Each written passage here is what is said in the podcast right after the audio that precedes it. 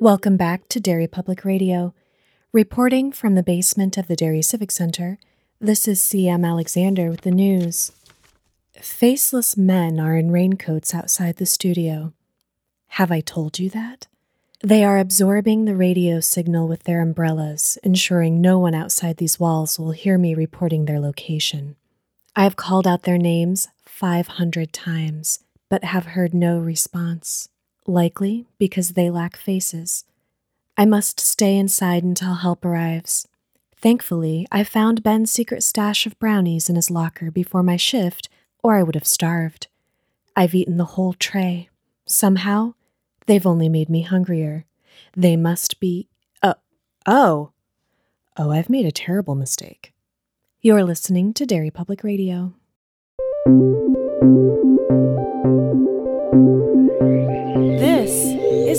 Public Radio.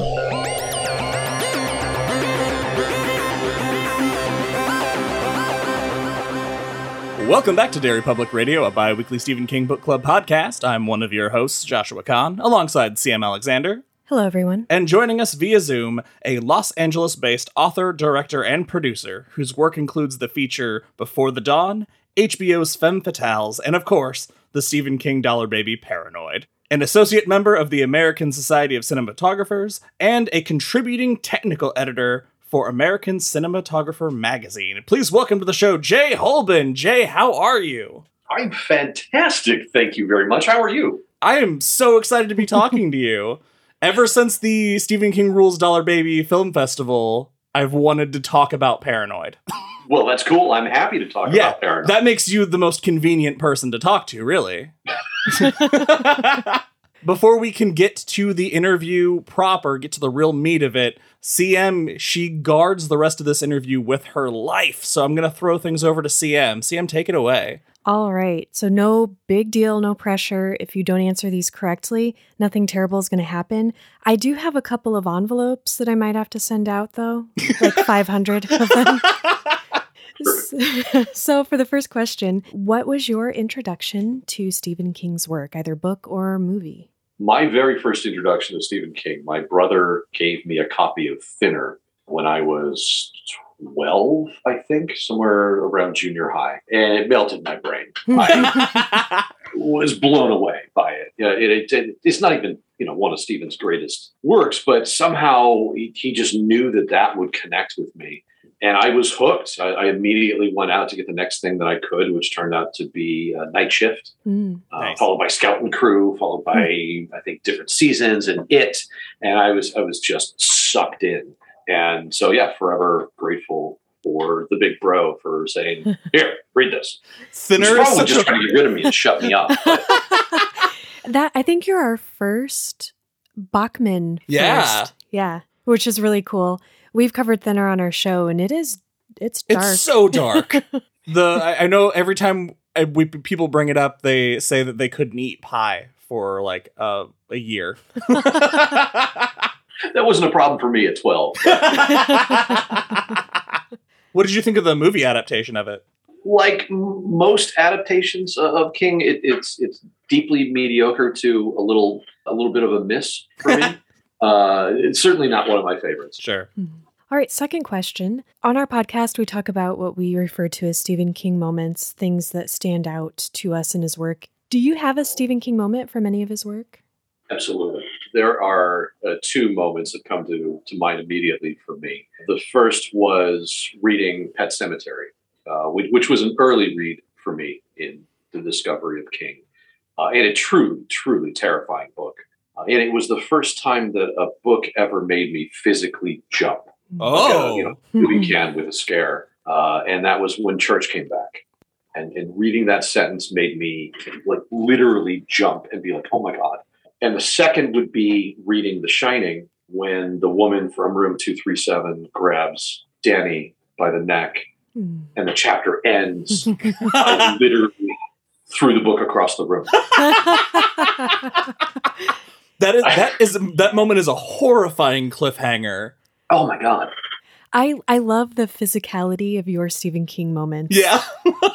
Well, that's that's the, the memory. You know, that's what really Mhm. creates that kind of uh, visceral memory. Is that it isn't just it's a physical reaction, right? Which Yeah. is rare when you're reading something. It's, it's easy to get that from somebody sitting in a theater, but to get that off of reading is is rare. And I, I remember seeing an episode of Friends where Joey was reading The Shining and he put it in the freezer, and I completely related to that. I was like, oh man. I totally would have had I thought of that. I totally would have done that. Hmm. This that's where this thing has to go. Yeah. I've turned a book away from me, like turned it so the spine was facing my bed, my pillow. Not, the, I don't know why. It just felt right. Freezer books are like that's a, a phrase books. that I did not know was actually pretty common. There, I think mm-hmm. there's there's even podcasts dedicated to freezer books.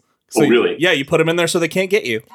That's a great idea for Yeah. a podcast. no, uh, this just occurred to me because you talk about your physical reaction from uh, reading those.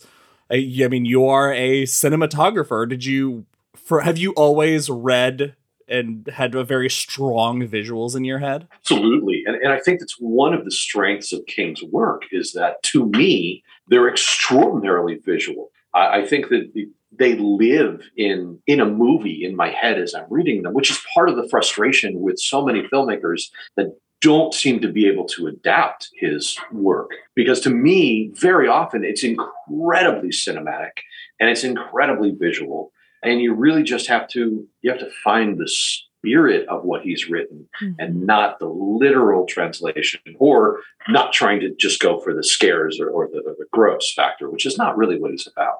Do you think that because the Dollar Baby community is what it is, being one that's a little more collaborative than probably other film communities, and you're you're having opportunities to adapt short stories that other people have adapted, and people are so kind in sharing that experience with directors, and so you can learn from what other people have done. Do you feel like that makes sort of the dollar baby adaptations it kind of makes them stand out or different in a, a unique way than other adaptations Oh, absolutely. There's no doubt. It's a it's a close knit community that, like you said, that shares and is very supportive of each other. But also, like you just said, the, the ability to see so many different iterations, especially like All That You Love Will Be Carried Away, which has been done four or five times now by different filmmakers. So you get a chance to see different takes on it, which is very cool. And I, I've never seen anybody be territorial or angry or frustrated about that. They seem to really embrace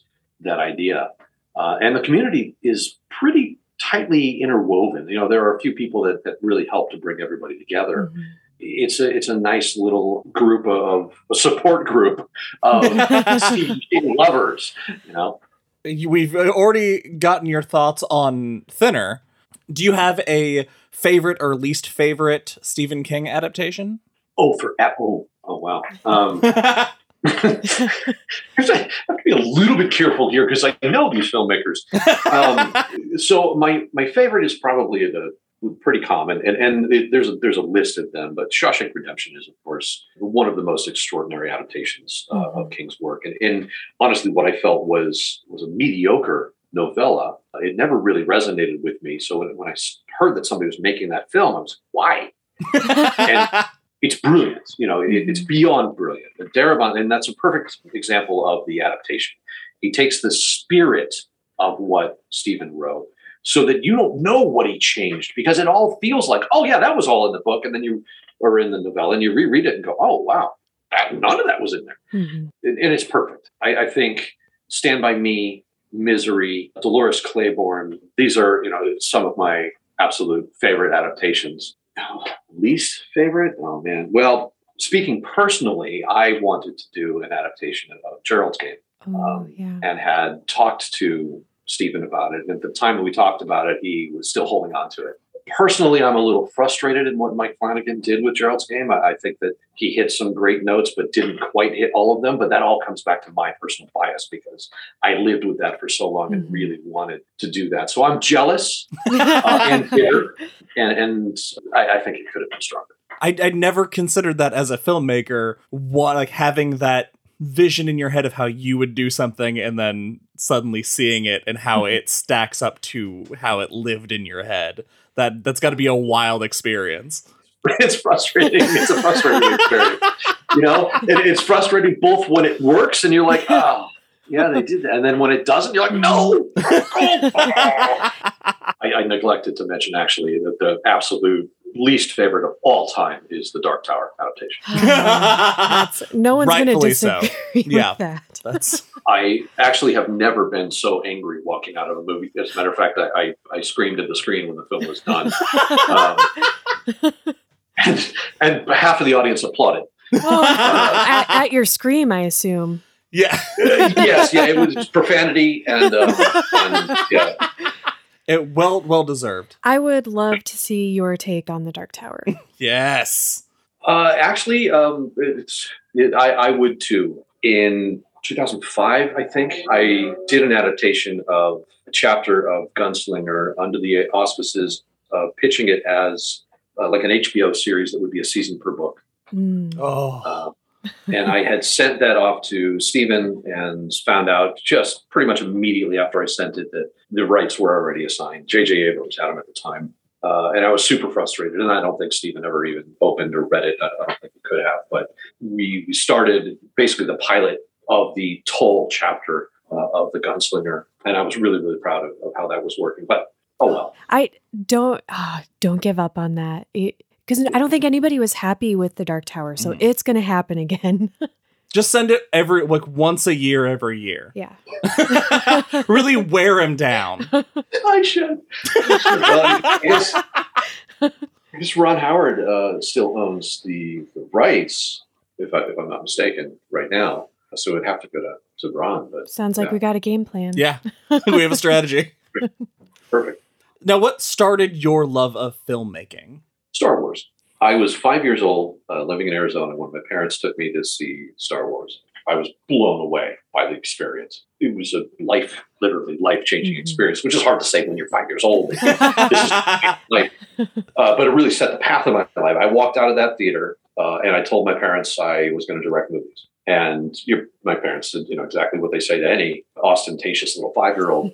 okay, that's good. And the rest of my life has been dedicated to that goal. It never changed. So that it it set the path of, of my life. And I have I've never had a chance to meet George Lucas, and I, I'm still not sure if I'd want to hug him or punch him. Haven't quite figured it out. hug him, hug him for the originals, and then one just little punch for the prequels. Yeah, and just Yeah. I love Star Wars and Star Trek, and I was always like, if I had to pick, am I Wars or Trek? And the prequels really helped me determine. I don't know if you can see all my Star Trek figurines. There's more around the studio. It's like half Stephen King, half Star Trek. Can't really show the, the all the Star Wars memorabilia here or the, the 10 by 10 storage unit I have filled like the end of Raiders of the Lost Ark with Star Wars toys. Uh, but I get you. And, and fan battles I've never really understood. They're both extraordinary franchises. Yeah. They're extraordinary storytelling. I have never been a passionate fan of Star Trek, uh, but I have enjoyed that Mhm.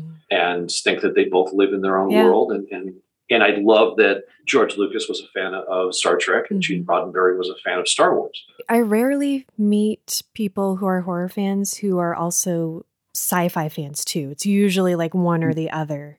So I love meeting people who like both. Seems rare.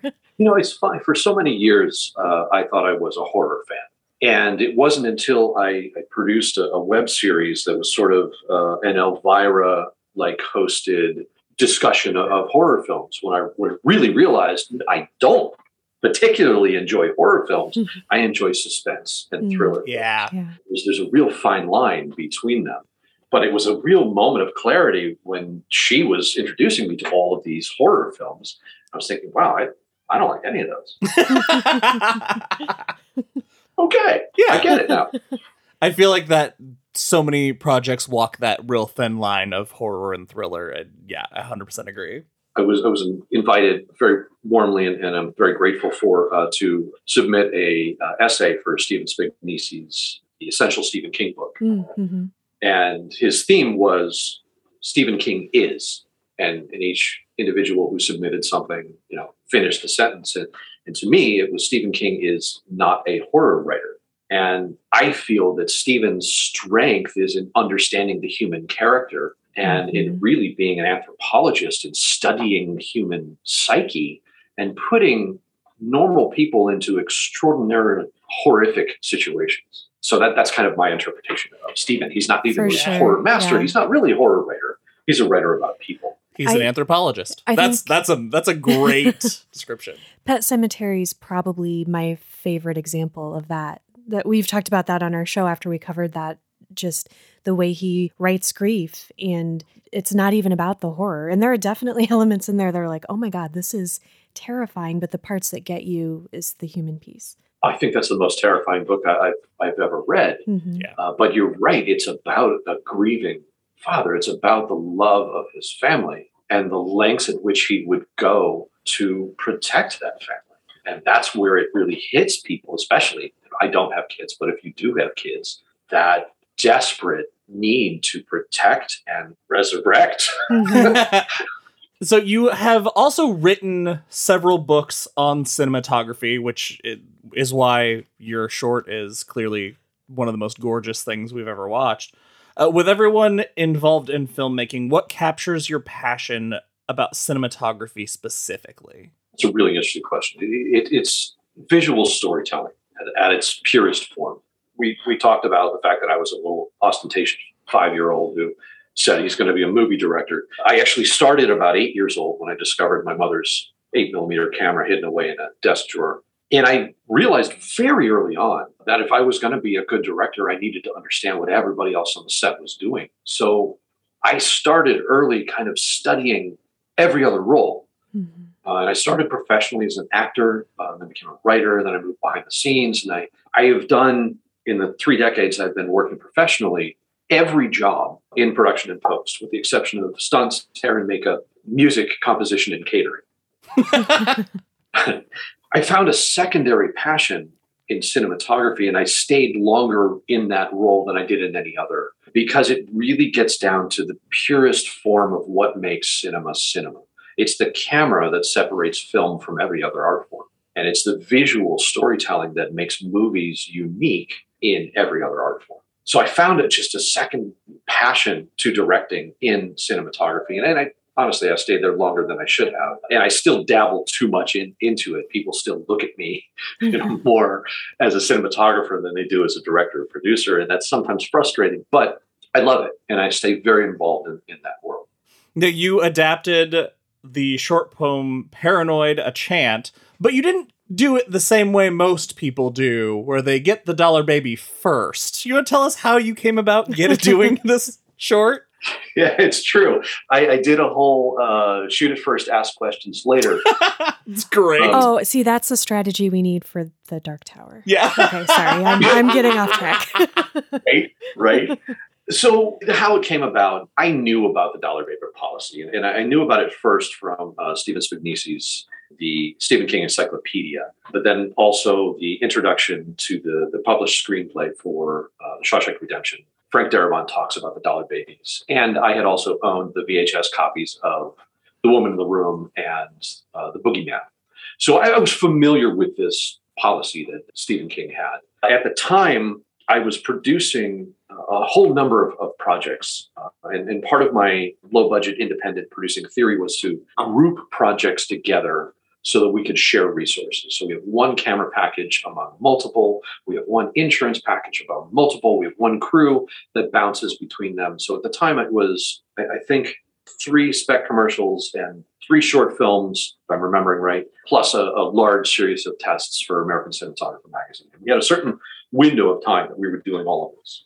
And I realized that at the very end of this, there was a Sunday that was, we didn't have anything scheduled. and I was like, well, I'm going to direct something. And then I thought, okay, so I have one day. I want something that's really strong writing wise. Well, what's the strongest thing writing wise? I'm a huge fan. You know, I'm a constant reader for sure. What could I do? And then I remembered the poem Paranoid, which I loved when I first read. It had a massive effect on me when I was a, an actor in high school uh, competing in speech and theater, I used it as a speech piece performing That's Um, awesome. And did very well with it. I, so I had, you know, it's near and dear in my heart. And then I, I've also used it as an audition piece as an actor for, for quite a while. Most people don't know, but in my very brief stint in film school before I dropped out to work, I made an eight millimeter version of Paranoid.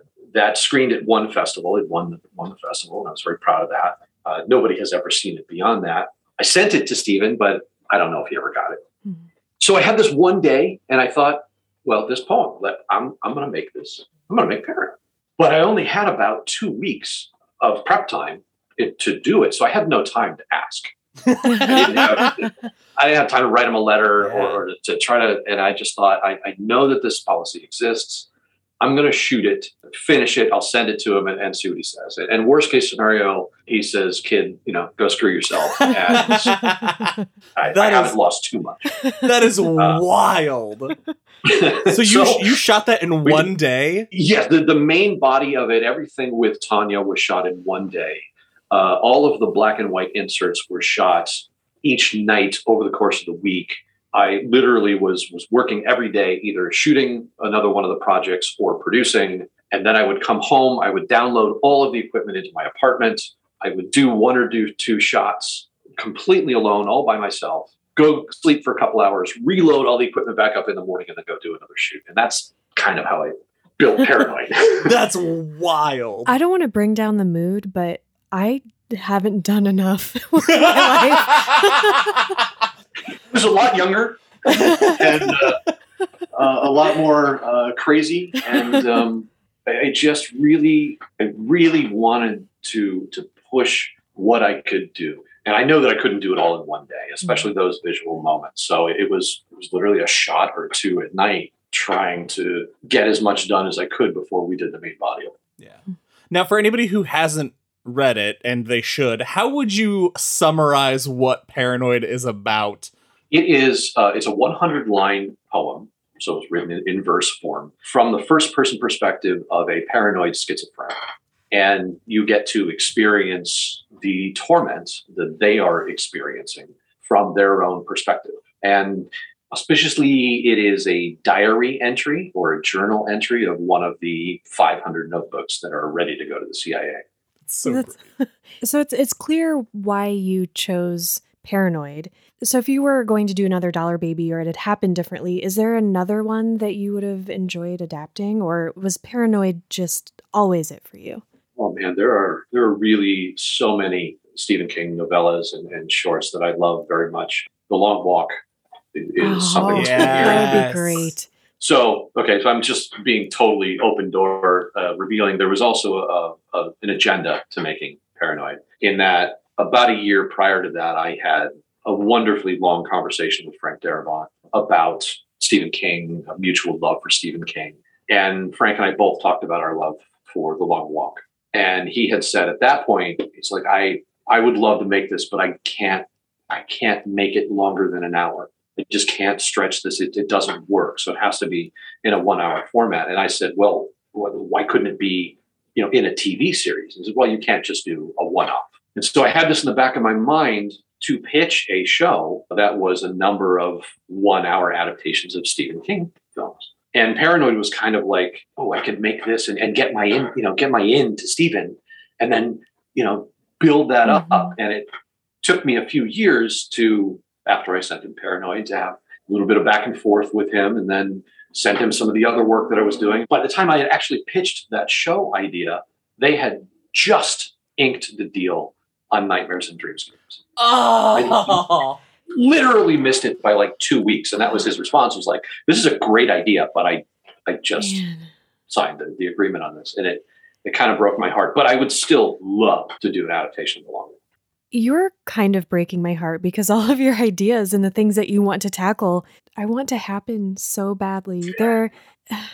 I know, me too. I'm just so sad now. You've gained a powerful advocate in CM now. I can be very annoying. uh, so one of the things that I loved about Paranoid was that it is it's such a chaotic style, but it's still very easy to follow how did you land on that visual storytelling style? That evolved. Initially, uh, the way that I designed the film visually was everything that was real or that I'm calling real because it's all from her perspective, but but everything that that is real world was in color, and then everything that was her point of view or her delusions uh, was shot in black and white. And uh, Eric Totsi uh, was my editor for Paranoid, and we sat and cut the film and put our first cut together and sat back and watched it, and it it just wasn't right. It, it wasn't feeling right to me. Everything was there exactly the way that you know I, I had written and designed, but it just wasn't. Something wasn't right, and I went home that night, and I was driving home trying to ponder, you know, what else could we do, and, and what was missing, and I started thinking about the films that I really loved and the films that really affected me. And one of them that hit me was David Fincher's Seven. And even more specifically, the title sequence to David Fincher's 7 Mhm. Yeah. Oh man, I, I'm, I'm blanking on the filmmaker's uh, name who did that title sequence, Tim something. But I went home that night and I rewatched that title sequence and I said, that's it. And I brought in the DVD the next day into the edit session with Eric and I said, this, the, the energy of this. And we sat and we watched it and he just immediately got it and was like, okay, we got it. Mm-hmm. And he dove in and he started building in those step printing concept and, and the repositioning and a little bit of negative and built that frenetic energy into it that created really the the feel that I wanted, but I didn't know that I, how to you know how to achieve until I saw that. And then I it's, I have to give incredible credit to both Alec Vila who did the sound design and the unbelievable Buck Sanders who did the score to really kind of bring all of that mm-hmm. together and, and create that visceral kind of effect. That is such a fascinating story because so often, you know, being a horror movie lover, which I definitely am, I watch a lot of things and there are varying degrees of good and fun, we'll say. and any anytime something falls short, I feel like there are instances where you can see, wow, this look at what they were trying to do and look at what they thought of and you see so much potential there but maybe the editing was kind of weird or the sound is weird or it's just not the right score it doesn't give it the right like you were saying energy and feel and it's it's just fascinating to hear how you all work together and kind of build off each other's skills to bring that vision to life I, w- I was really, really lucky, especially to, to land on Buck. But Alec, I had worked with him previously. He had done a score for a previous short film that I had done. And he was really interested in getting into sound design. So I was excited to use him for that. And I didn't know where to go for a composer. And we happened to, myself and a friend of mine had happened to become friendly with Marco Beltrami, who's an extraordinary composer. And I went to Marco and said, Hey, do you have any recommendations? And he said, Yeah, I got this young guy working with me, Buck Sanders. to Toss it to, to him and see what he thinks. And, and Buck was phenomenal. And like he got it mm-hmm. instantly. And, you know, since Buck has gotten an, an Academy Award nomination, I mean, he's done Wow. extraordinary work in, in, in films. He, he's he's brilliant. And, and Marco is as well as brilliant. The two of them have worked together as a team for many, many years. Where did you find your actress for this? Uh, she was a student at the high school that I was uh, teaching at uh, many, many years ago. So uh, the, the high school that I graduated from, I created a program to teach uh, the theater technicians as professionals, and I was hired the year after I graduated to come back as an addendum teacher and to teach that program. And she was a student in the in the drama department at the time that I was the technical director and addendum teacher. Uh, so we met and became friendly then she was kind of in in the back of my mind when I was decided to recreate this. And the night after I said, Hey, I'm going to do Paranoid, my girlfriend at the time became my wife and I went out to dinner and we happened to run into Tanya. And I was like, you, I, I just will you, will you do this thing? She was like, Yeah, of course I would love to. And then it was, it was like, This is Kismet. No kidding. That's In the small town of LA, just running Yeah. into the person that You you conjured thinking her. Of. Yeah, that's crazy. Can I tell you the the image that always jumps that jumped into my head after I watched Paranoid for the first time were the handprints coming out of the toilet bowl. For some reason, just horrified me. It's great. it's such a crazy moment because she's i- i- in the middle of saying it's when her her paranoid schizophrenia is really ramping up and she's saying just ludicrous things now and mentions uh, doing a reverse Shawshank up her toilet and crawling out and just that that shot of those fingerprints on the toilet haunted me Oh, I love that. Makes me so happy. I love to hear that. There's also a, a lot of people that theorize that that's you know the the Dark Man with No Face uh, connects back to the Dark Tower series. That that's the tie-in of Paranoid to Mm. to the Man in Black to Walter. I don't know if that's necessarily King's intention, but It can be. Yeah, I, right. I will shoehorn in any any tie back to the Dark Tower. God, the the faceless men also very creepy. Kind of going back to our earlier discussion, you know, and making a dollar baby, we're talking about adapting and our favorites and things that we would like to see redone. It's interesting to talk to dollar baby filmmakers because some express, you know, it's intimidating because you know that the fans are so attached to that source material and you don't want to upset them, but you also want to bring your unique style and what you have to offer to the project too. So many things that work on paper don't necessarily work for the visual medium. How do you how did you determine how you were going to do things and any changes that you might make and not necessarily even for this but just when you're adapting something? I've done a bit of adaptation that hasn't been produced. Uh, as a matter of fact, uh, um, James Cole, who's, who's another dollar baby, Mm-hmm. who I'm currently working on a project with, uh, and we did a, a, short film together. He and I worked on an adaptation of a, of a book uh, that never went to fruition, but I, I learned an extraordinary amount through that process. It is truly an adaptation. They are different mediums. So the what exists in prose and what exists in film are, are two entirely different entities.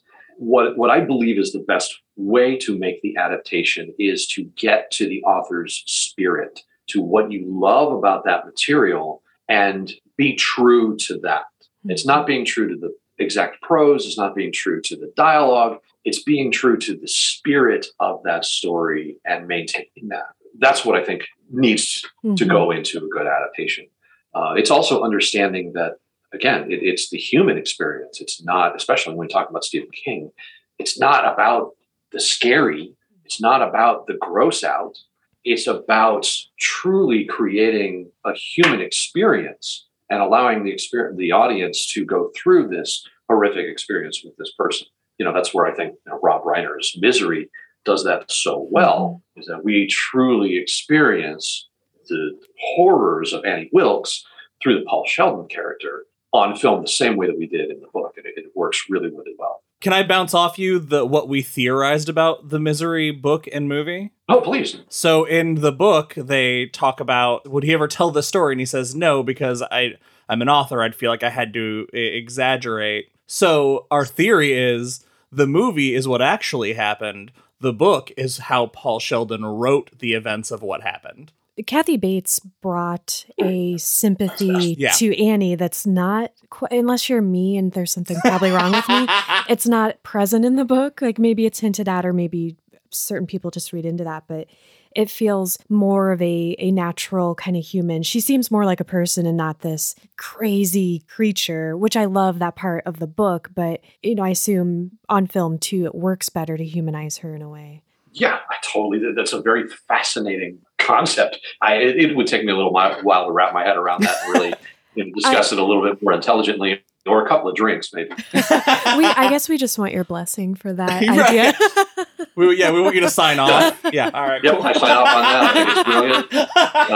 Uh, and in the you know the the alternate time of some other parallel universe, that's exactly how it plays. out. Perfect. So speaking of the human experience, and you were just talking about this with adapting things, but is that what you wanted the viewers to get out of Paranoid to connect with her and kind of understand what she was going through and be afraid of that mental health issue with and for her? Absolutely. Uh, mental health is something that has always been extraordinarily fascinating to me. You know, our perception of reality is really just that it's a perception of Mhm. reality.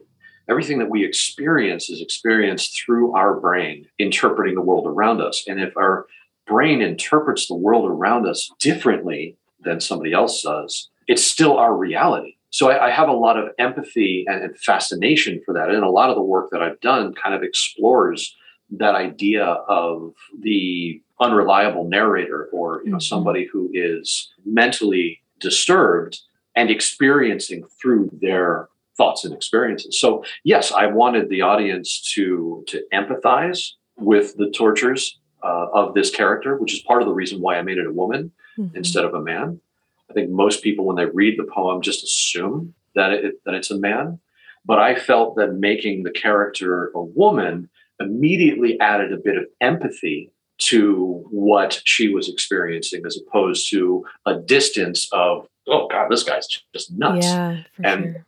I that's what I wanted. I wanted us to empathize and relate and moments of holy cow, she is nuts, but also moments of wow, I've had thoughts like that. And hmm that cabbie did watch me and am I paranoid about that? Or did that really happen? That's kind of what I wanted to achieve with that.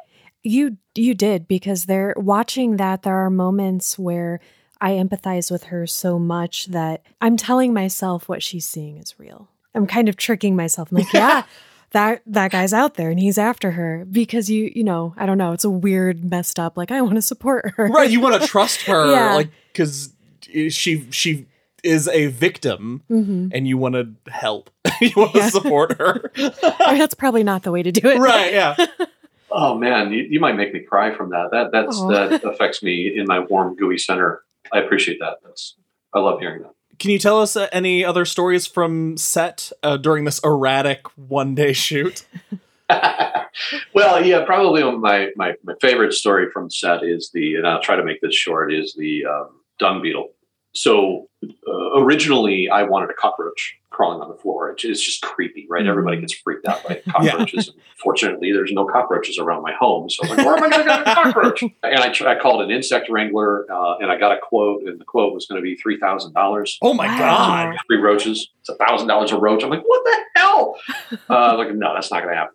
And during the course of, of the week, we were shooting in Griffith Park on another project, and I happened to see this dung beetle crawling on the on the ground. Like, oh my god, that's so cool! It's so great. How do I? What do I? Wow! What do I do? Uh, and was it the art director? I, I don't remember. It was Natasha who fashioned this uh, envelope out of a sheet of paper and scooped up the dung beetle and a buddy that he had and some dirt and a little dung and, and made this little envelope and was like, here.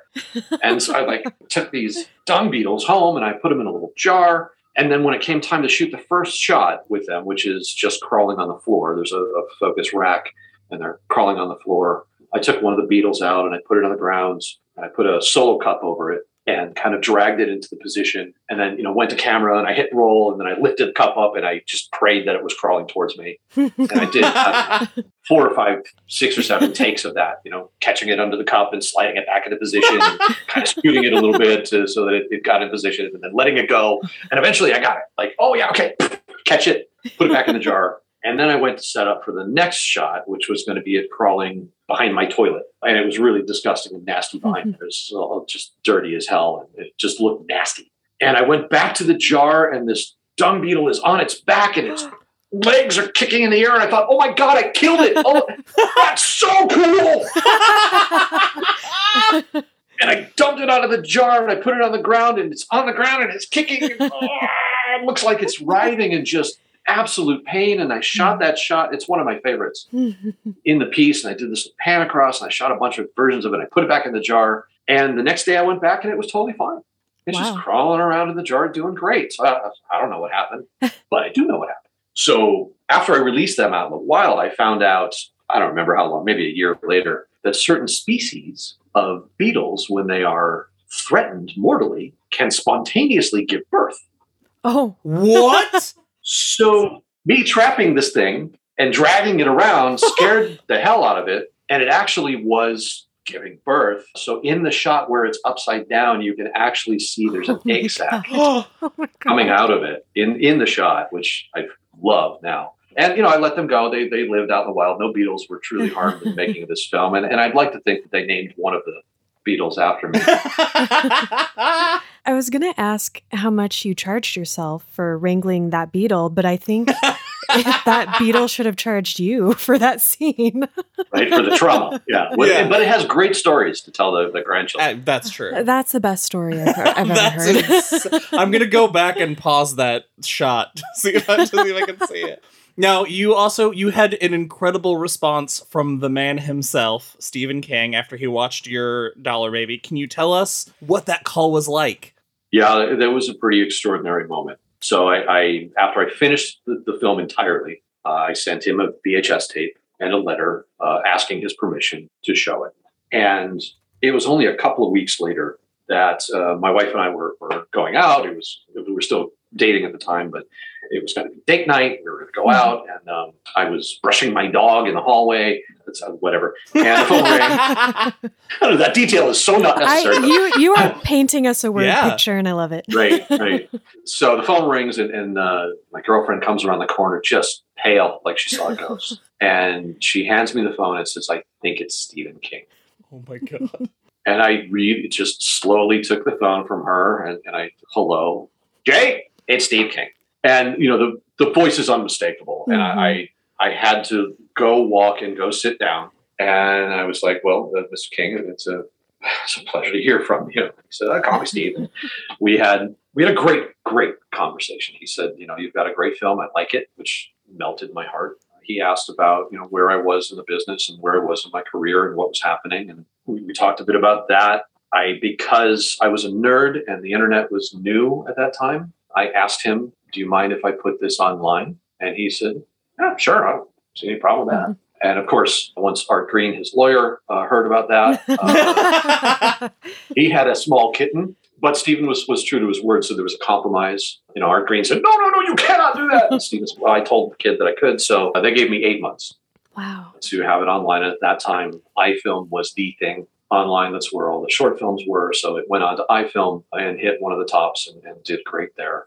But unfortunately, I ruined it for all the rest of the Dollar Babies, whoever came beyond that, uh, because it was built into the agreement basically from then on that you're not allowed to be online.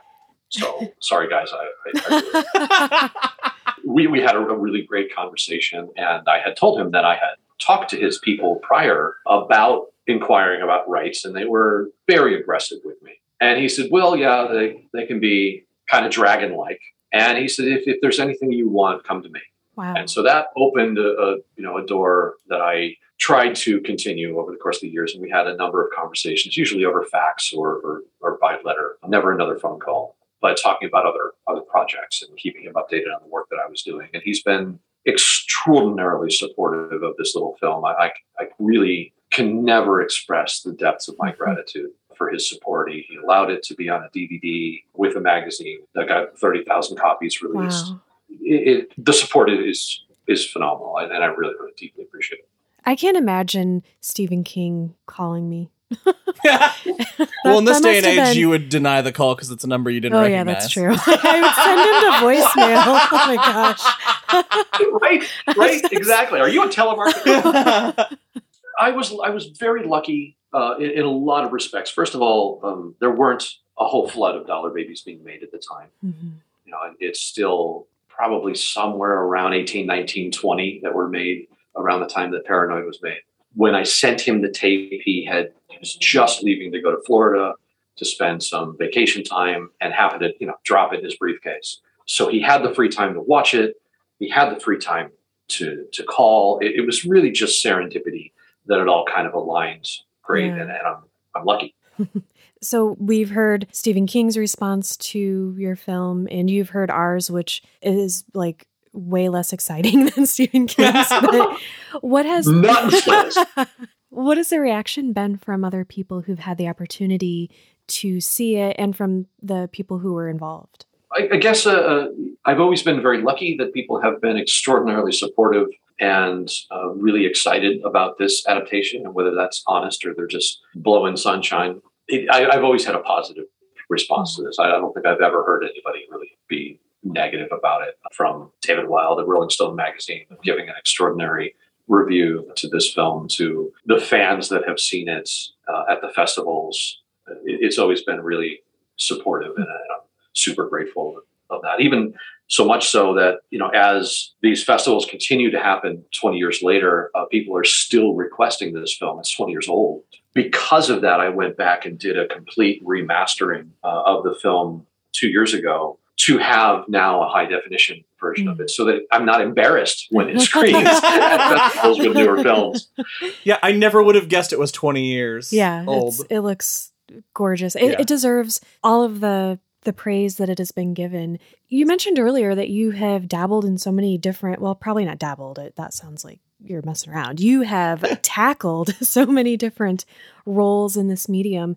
Do you have a a particular project, whether it's the project itself that's kind of more near and dear to you or your favorite, or it was the the role you were actively playing at that moment that it holds a special place in your heart? Do you have something else that of yours that you really enjoy? Absolutely. The, the first one that comes to mind, I, I, was a visual effects test cinematographer for Steven Spielberg on Minority Report. I, I spent almost a month working on that film, and Spielberg is a you know an idol of mm-hmm. mine. And uh, to have the chance to to have my work, you know, influence his decisions uh, was was extraordinary. That, that was a huge watershed moment for me.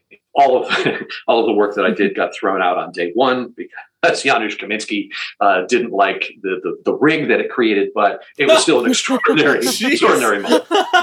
The the next really uh, kind of watershed moment for me because I'm such a Star Wars fan, I, I got to spend four months with Greig Fraser and Baz Idoine and Jon Favreau on The Mandalorian season one awesome. in a very unique position writing a, a, a, white paper on the technology for Lucasfilm. That was an unbelievable experience mm-hmm. for me to be in the Star Wars world and, and, to be kind of connected to that, to meet the child before anybody else had ever seen it. So, yeah, those two moments are were, were huge, having nothing to do with directing. um, they were they were big career moments for me. I imagine that because you are interested in and and willing and obviously good at doing so many different things that that has provided unique opportunities you might not have otherwise had. Do you have any advice for other individuals who are not even just dollar babies, but people who have that creative spirit but don't quite know how to, you know, jump into something like this? Do you have advice for them? The advice is kind of the same advice that I think everybody gives, which is just get out there and do it. Mm-hmm. There, there's really no excuse today's day and age for not getting out and creating work and creating films. When I was when I was a young lad, um, it only makes you sound old if you do it in that voice.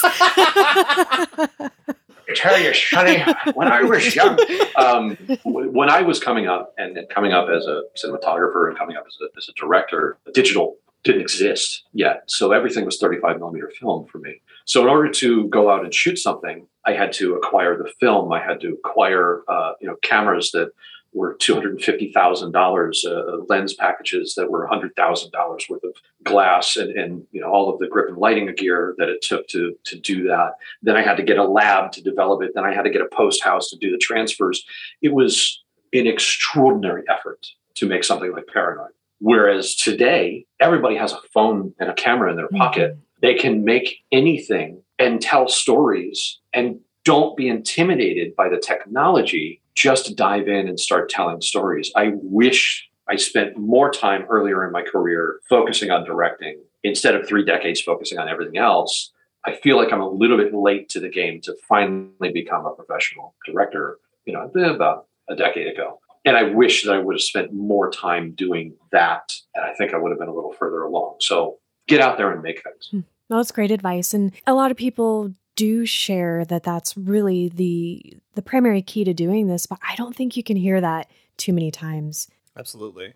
We've talked about your projects, some dream projects. What is it that interests you right now? What is next for Jay Holben? Actually, what's next for me is a is a project that I'm working on with James Cole. Jim is another dollar baby. He made the last rung on the ladder. And we met originally through the dollar baby community. And after I had made Paranoid, I was looking for my next project. And I was lucky enough that uh, Stephen Jones had done a book called Creepshows that included, it was all about Stephen King films, and he included Paranoid in that. And I was, I was doing a book signing with Steve Jones and a bunch of other, Mick Garris. Oh man, I forgot who else was there. A bunch, bunch of other Stephen King kind of filmmakers. And uh, Jim was there at that signing, and, and, he asked, you know, what are you doing next? And I said, I'm looking for a, a short. And he said, I have a short story said, yeah, sure, whatever. Send it to me. And it turned out to be this extraordinary story about these boys in a hospital the night before their surgery. And I fell in love with it. And we made that film. He then gave me this feature that he wrote that I fell in love with. And I have been in love with this thing for 20 years. But I've also been afraid of it. It's, it's a complex and expensive story. But I just made the decision uh, a month ago that this is going to be my next project. So we're going back to this script that he wrote. He and I are, are in a rewrite and a, and are in a polish on this script now. And this is the next project that I'm going to do is this extraordinary feature that Jim wrote called Stereopticon. It's an amazing coming of age time travel story. Oh my god. I'm in. time travel. I'm in. I'll send you my audition. You just you let Every me know. Every time he does, I apologize. where where can our listeners keep up to date with that project and your other projects and follow you and and just keep up with what you're doing? I am an Instagram whore. okay. That's mostly, I mean, you can find me pretty much anywhere at Jay Holben, uh, Mhm. but I, I spend most of my time probably on, on Instagram. So it's at Jay Holben, or my website is jayholben.com. I'm not very unique about these sort of usernames. Mhm. You, you can stalk me and, and find me there, but the, the IGs is really where I, I probably put most of my, my focus. I love that you guys do this. I love the opportunity to to talk about this little film. This community of dollar babies is truly extraordinary, and really, this policy of Stephen King is unique and and extraordinary and amazing. There is no benefit to Stephen whatsoever to do this except the love of film and the support of filmmakers. And it's tr- truly, I keep saying extraordinary, but it's truly extraordinary that he does this at the regret of everybody, all of his representation and all of his lawyers and the complexities of this and the problems that it creates. He's created a wonderful world that is now, God, I don't know, 120, 130 of these shorts now. Hmm. And, it, and it's amazing. And I cannot express enough gratitude to Stephen for continuing this policy and continuing this unique support of filmmakers um, and uh, personally, uh, you know, support of me um, that I'm deeply grateful for, uh, and for what you guys are doing, continuing to support Stephen and the constant readers out there. Thank you. Thank you. Yeah, we're we're all very lucky that he recognizes the value of allowing people, you know, within reason, to appreciate his work in their own way and and kind of support it by making it their own in a way too. Respectfully, you know, Yeah. hopefully. Also, your haikus were were amazing. Thank you so much. I loved them. that that was an accident. We were just like, "Oh, this will be fun," and then they started reading them. That and- was it- it's because I'm as I just interjected trying to get cast in your movie uh, as you as you've experienced I can't passively enjoy anything. I have to be involved. So I we we did the interview with James and Norm and I was like all right I, I we're gonna watch along we're gonna tweet along I want to keep the hashtag going how can I do that? Oh uh, we did a uh, we watched season two of Castle Rock uh, and live tweeted it and I did haikus for those and I and the the showrunner liked one of them, and I was like, I've made it. I'm famous. and so I was That's like, great. the like, uh, who doesn't love a good haiku? And so I did it, and then they they read the first one. And I was like, well, now we're in. it, it was now we have to do it all the time. It was weirdly stressful though. What? Because of course we haven't hadn't seen any of the dollar babies, and some are very short. And so Josh and I were like, okay, we we have to be ready, and we're like trying to watch it and create something. Yeah. And then sometimes we'd have to mix ours because one of us or both of us couldn't think of a first line or a last mm. line, and it was wild. Yeah, it was so crazy. That's it for this episode of Derry Public Radio. As always, thank you for listening. Please join us for our next episode. For CM Alexander and Jay Holben, this is Joshua Kahn reminding you be true to the author's spirit, not just the prose.